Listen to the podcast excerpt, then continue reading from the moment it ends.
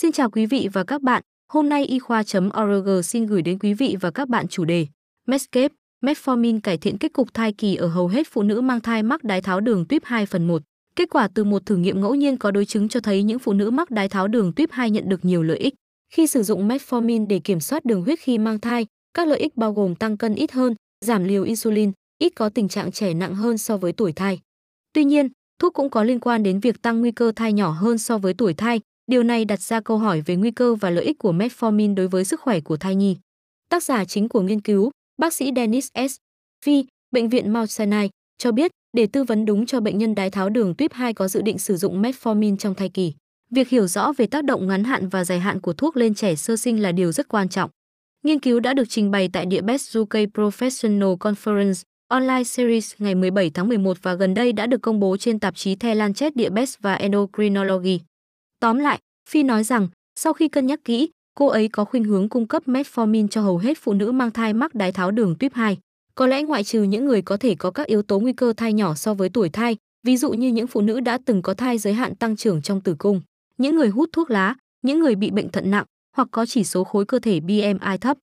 Tăng tỷ lệ mắc bệnh đái tháo đường tuyếp 2 trong thai kỳ. Phi cho biết trong những năm gần đây, ở các nước phát triển đã có sự gia tăng đáng kể về tỷ lệ mắc bệnh đái tháo đường tuyếp 2 trong thai kỳ.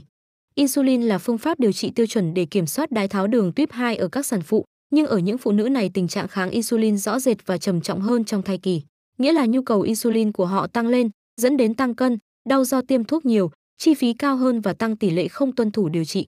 Vì vậy, mặc dù được điều trị bằng insulin, nhưng những phụ nữ này vẫn phải tiếp tục đối mặt với việc gia tăng tỷ lệ các kết quả bất lợi cho cả mẹ và con. Và mặc dù metformin ngày càng được sử dụng nhiều hơn ở phụ nữ mang thai mắc đái tháo đường tuyếp 2, nhưng có rất ít dữ liệu về lợi ích và tác hại của metformin đối với kết cục thai kỳ ở những phụ nữ này. Do đó, thử nghiệm MIGHTY đã được thực hiện để xác định liệu metformin có thể cải thiện kết cục thai kỳ hay không. Nhóm nghiên cứu đã tuyển chọn 502 phụ nữ đến từ 29 nơi ở Canada và Úc những người này mắc đái tháo đường tiếp 2 trước khi mang thai hoặc được chẩn đoán trước 20 tuần tuổi thai. Những sản phụ này, trong giai đoạn tuổi thai từ 6 đến 28 tuần, được chọn ngẫu nhiên, dùng metformin 1 gam hai lần mỗi ngày hoặc xả dược, ngoài điều trị bằng insulin như thông thường. 83% sản phụ trong nhóm sử dụng metformin được chẩn đoán đái tháo đường thường từ trước khi mang thai, còn ở nhóm sử dụng giả dược là 90%. Mức HbA1c trung bình khi phân nhóm ngẫu nhiên là 47 mmol trên mol hay 6,5% ở cả hai nhóm.